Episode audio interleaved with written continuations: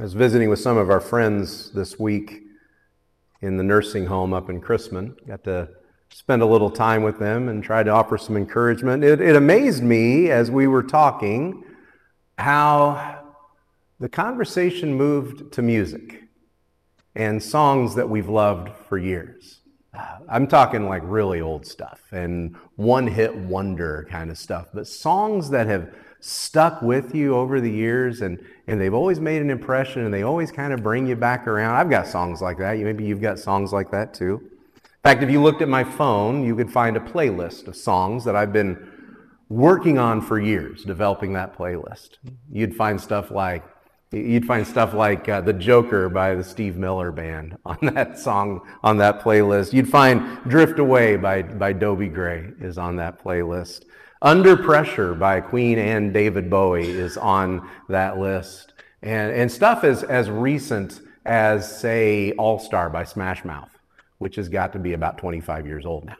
Uh, but stuff like that is on that playlist. And, and it, when, in those moments when, when I'm feeling down, in those moments when I just need something to pick me up and take me back to those times when, when everything just seemed right, I, I'll put that playlist on and I'll listen to it. These are all my favorite songs, and I'll be driving down the road and I'll hit the button for that playlist, and the first song will come on, and I will hit skip, skip, skip, skip. Because it's not the song I want to hear. Skip, skip, skip. Ah, there it is. There's the one. And then as soon as that song is over, skip, skip, skip, skip, skip, and I keep going. I can't stress, they are all my favorite songs. And yet 80% of the time, that's not the song I really want to hear. Yeah, it's a favorite, but that's not the that's not my real favorite. This doesn't fit right now, and so I'll skip, skip, skip those songs. We're making our way through the Psalms this summer. And I've, I've chosen the imagery of a, of a playlist for us as we read through the Psalms and work through the Psalms and worship through the Psalms. And, and we would say we love the Psalms. We would say that we love all of these, but if we were honest with ourselves, when we go to read the Psalms, we would skip, skip, skip, skip. Oh, Psalm 23. Oh, I love this one.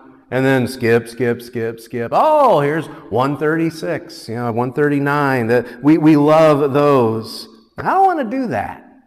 That's kind of why I've chosen the outmoded, outdated image of a cassette tape for you, because if you grew up in that era of cassette tapes, you know you could skip, but it was a lot of work. You hit that fast forward button, and you think that's about right. You hit it. Nope, that's not right. You got to go a little further. Then you got to back it up because you went too far, and you're just better off to leave it alone and let the songs come as they may. Psalm 7 is one of those Psalms we might be tempted to skip. If you're using those blue Bibles in front of you, it's page 450. If you want to follow along with the Bible app, the, the Psalm is listed there in the Bible app for you. I can tell you with 100% certainty, after doing absolutely no research at all, that there is no one in the history of all mankind, of the history of all Bible readers throughout all the ages, there is no one who has ever said, Psalm 7 is my favorite psalm. Oh.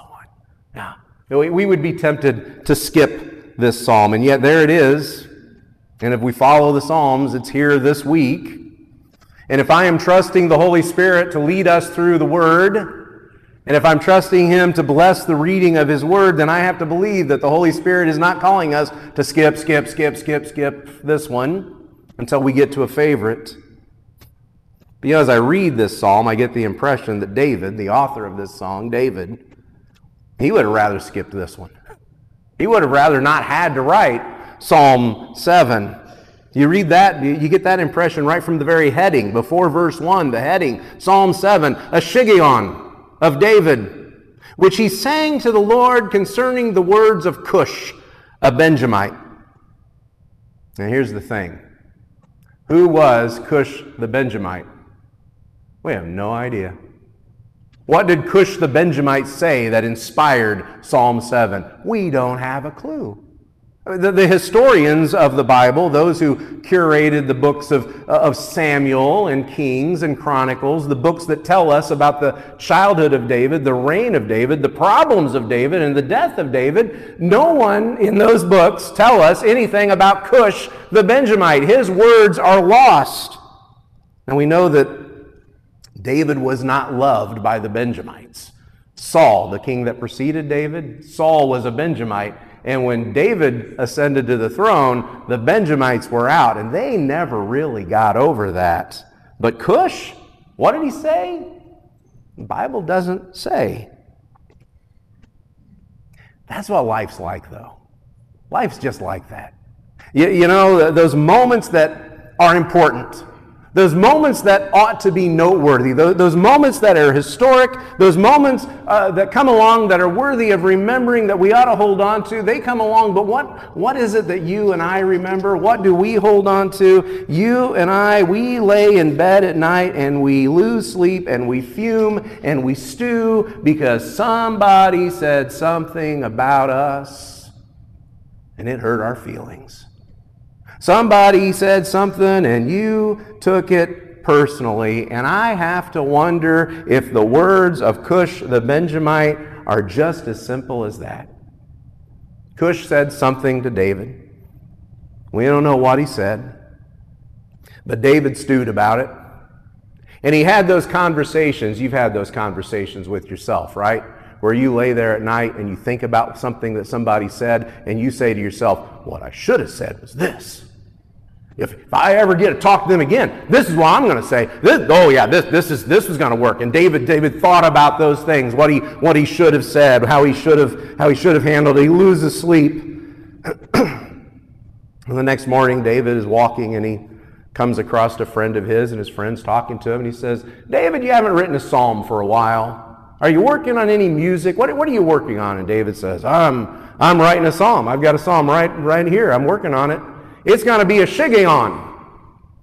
We don't know what that word means either. it's the only time it's ever used. Shiggaion, it, it's probably a genre of, of songs, like maybe like, you know, the blues is a genre or rap music is a genre. The shiggaion is a genre, but it's the only time it's ever used in all 150 of the Psalms. I'm writing a shiggaion. And David's friend says, Well, that is a bold choice. You've never done one of those before. What is this Shiggaion going to be about? And David said, It's going to be about what Cush the Benjamite said to me. And his friend says, What, what did Cush the Benjamite say to you? You remember. David, that was years ago. Uh, have you not let go of that yet? Are you still holding on to what Cush the Benjamite said about you? Now, obviously, we, we can't know that's how it went down. But we do know that Cush said something. And from the psalm, it was directed towards David. It was meant to attack him. It was meant to attack his character. It was meant to attack his, his integrity. But rather than stew about it and go through all those, what I should have said was this, what I should have done to him was that, David pours it out before God the best way that he knows how. He pours it out with a song, with a psalm, with that heart language, that love language that God had blessed David with. David, this is how you speak from your heart to mine. And so, in doing so, David blesses us because he puts words to our hurts. He puts a prayer to our pain, the hurts that we've felt from the words of others, words of others that have wounded us. In verses 1 and 2, O Lord, my God, in you do I take refuge. Save me from all my pursuers and deliver me, lest like a lion they tear my soul apart, rending it to pieces with none to deliver. A lion you remember when David was going to go up and fight Goliath the giant? And before he goes to fight Goliath, he meets with Saul, the king, and all of his generals back in Saul's tent. And they ask him, Young man, what are your qualifications for being a giant slayer? And David said, I'm not a giant slayer. I'm not a not a warrior at all. I'm a shepherd boy. But when I would be protecting my father's flocks, and if a lion came along and snatched one of the sheep, I would chase him down and I'd get the sheep back. And if the lion turned and attacked me, I would grab him by the beard and I'd strike him down and kill him. And I will treat this Philistine just as I treated those lions. And the generals all looked at him and said, You're our boy! And sent him out against the giant. This isn't that kind of lion, though. This isn't that kind of danger. If you notice in verse 2, this lion is not tearing his flock apart. This lion is not physically harming David. Rather, it's tearing his soul to pieces. Words have that kind of power, don't they? We, we allow words to have that kind of power. Somebody says something about you, somebody says something about me, and it will rip into your soul. It will tear your soul apart from the inside. Jesus' brother tells us that. James chapter 3, verse 8 The tongue is a restless evil full of deadly poison. And I maintain that if James was writing that today, he would say, The tongue is a restless evil full of deadly poison, so are your fingers, so are your thumbs, the things that you say without your tongue, the things that you say behind the protection of a keyboard. David has been wounded by words I should have said, Oh, if I ever catch that Cush the Benjamite. But instead, he turns to God. He pours out his heart. He pours out a song, pours it out of his wound, and we shouldn't skip what David does for us here. What he finds when he pours out his heart and his hurt when he pours out his heart and his hurt to God, he finds the same confidence that you and I can have. And that's the confidence that despite the words of others, God knows your heart. God knows your heart. The very first line of the psalm tells us what this psalm is. O Lord my God, in you do I take refuge. That's what this is all about. David's refuge is not going to be found in his own words, in his own actions, or in the retaliation he could have of those who opposed him. He turns to God and he says to God, In you I will take refuge. Did you know that in Israel there were cities that were designated as cities of refuge? And if you accidentally injured someone, if you accidentally killed someone and their family, their friends were coming after you for vengeance, they were going to come after you and, and, and, and pay, you back, you could run to a city of refuge. And if you made it to that city of refuge, they could not harm you. It's just like when we used to play tag and you'd reach the old tree and you're like, aha, I'm home free. I'm, I'm on the tag. You can't get me because I'm, on the, I'm on home base. If you reached that city of refuge, you were, you were safe. Here's a very important distinction you need to know, though. It didn't matter if you were guilty or innocent. It didn't matter if you had done it on purpose or if it was just an accident. You were safe in a city of refuge. Your accuser could not drag you out. Your accuser could not lynch you and kill you. You would get your day in court. And so David is asking God to be his refuge. And he pours his case out before God. Look at verses 3 through 5. That's where he pours his case out. Oh Lord my God, if I have done this, if there is wrong in my hands, if I have repaid my friend with evil, or plundered my enemy without cause, let the enemy pursue my soul and overtake it. Let him trample my life to the ground and lay my glory in the dust. And just a few verses later, in verse 8, David says, The Lord judges the people. There it is. The Lord judges the people. That's the word we love. You ask the average person on the street who's never read the Bible if they can tell you anything that the Bible says, and you know what the number one answer is going to be? Someone who doesn't know anything about the Bible. You know what they know it does say? Judge not. Judge not lest you be judged. You can't judge me. That's what the Bible says. Only God can judge me. And we say that defensively. But David says it with trust. He is going to trust God to know his heart. We talk about judgment, and so often we speak of judgment with this negative con- connotation. We, we speak of judgment as though it's only for the guilty. We speak of judgment like it's only for those that have committed crime or committed some offense. Ha ha, you're going to get yours. You'll get your just due. You'll get that. You'll, they'll get even with you. But David, I'm afraid too much of that, that attitude, that negativity about judgment, too much of that comes from our culture. Too much of that comes from our our heroes, the scoundrels that we tend to worship these days. But for the innocent, for the innocent, the judge is your savior.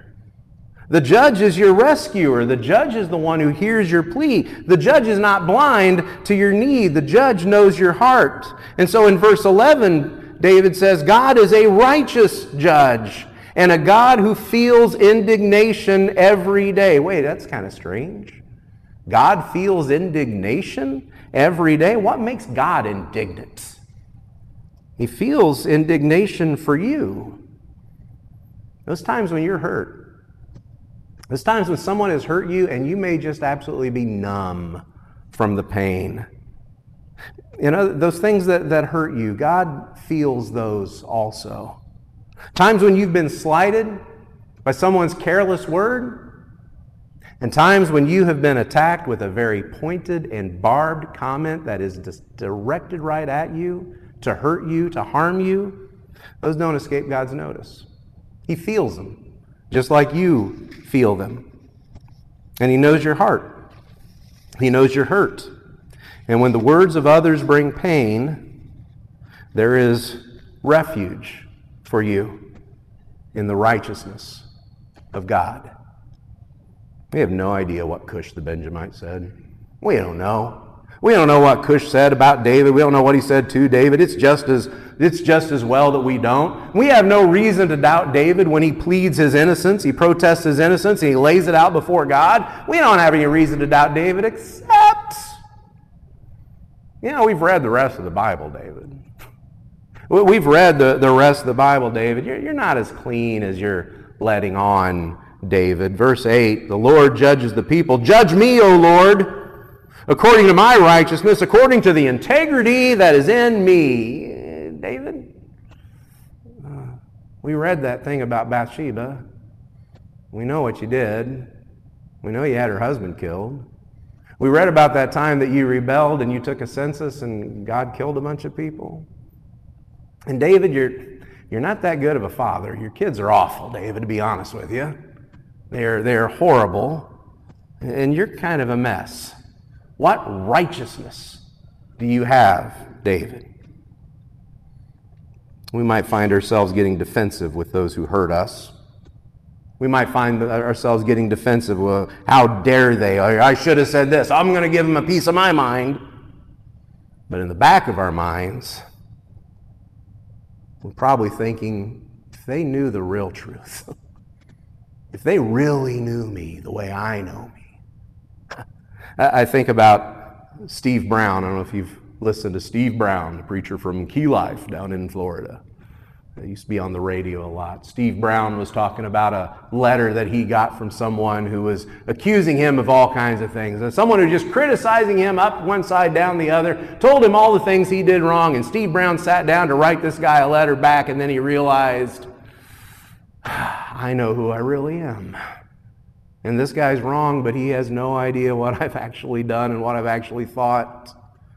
And Steve Brown sat down, he wrote a letter back, and he said, Buddy, you don't know the half of it. you don't know the half of it about how bad I really am. The refuge that you need is not just from the condemnation that's out there the refuge you need is from the condemnation in here.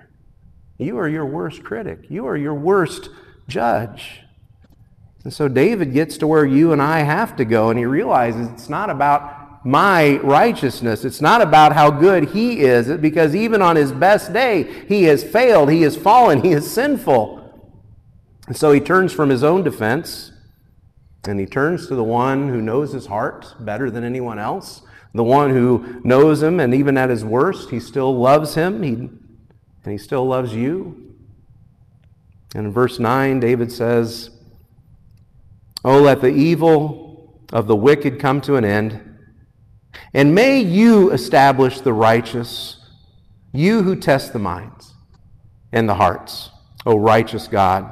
My shield is with God, who saves the upright in heart. God is a righteous judge a God who feels indignation every day. David cannot stand in his righteousness alone.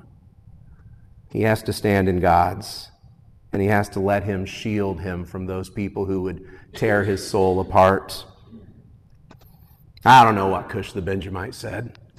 That got David all worked up. I think that's for the best. I love what Dr. Wayne Dyer said, and I've done my best to try to live by these words from Dr. Wayne Dyer. What other people think of me is none of my business. And at the end of the day, we don't have the words of Cush. Those words are gone, just like all the words that have hurt you and all the words that have hurt me. And instead, we have a song from David who shows us the one whose opinion about us matters David turns to God who has given him refuge, who has heard his case, who has been his shield. And in verse, uh, verse 17, David sings, I will give to the Lord the thanks due to his righteousness. I will sing praise to the name of the Lord the Most High. There will be a lot of moments in your life when others will wound you with their words. And you will want to skip, skip, skip, skip, skip. Don't listen to that. But don't skip this. In the end, it's not about David. It's not about you. It's not about me. David gives thanks to God for his righteousness, for who he is, and how he loves him, how he loves you.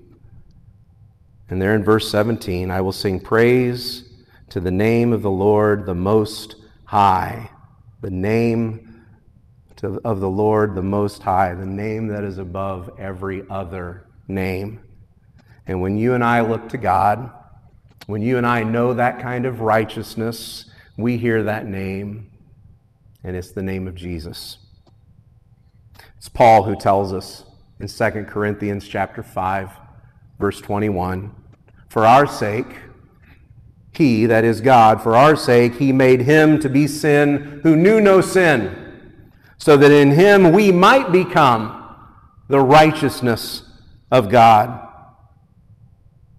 Whatever you've had to defend yourself against, whatever has been said about you or to you that has ripped your soul apart, the one who knows your heart loves you and He loves you for all that you aren't. And He gives you all that He is. He is your refuge. He is your righteousness. Don't, don't skip that. I'm going to pray. We're going to sing. And we'll take together. Let's pray. Oh, Lord, Most High, name above all names, our righteousness. Lord, we lay everything that we are before you. We lay everything that we aren't before you. And there are many times when we are wounded. There are many times when we come because we have been injured by the words of others. And there's many times we come to you because we have been injured because of the words that we've spoken against ourselves, the judgment that we've had against ourselves. We lay ourselves before you, knowing that you hear us, knowing that you know us, and knowing that whatever we bring to you is just filthy rags. And you will dress us in your righteousness. And you will present us. You will present us before you yourself. And thank you for the way that you love us and forgive us. Bless this time together as we as we take into ourselves the person, the character, the heart, the love, and the mercy of Jesus. And I pray that those we encounter this week who have been wounded can know the healing that comes from knowing Jesus because they've encountered us. It's in His name we pray. Amen.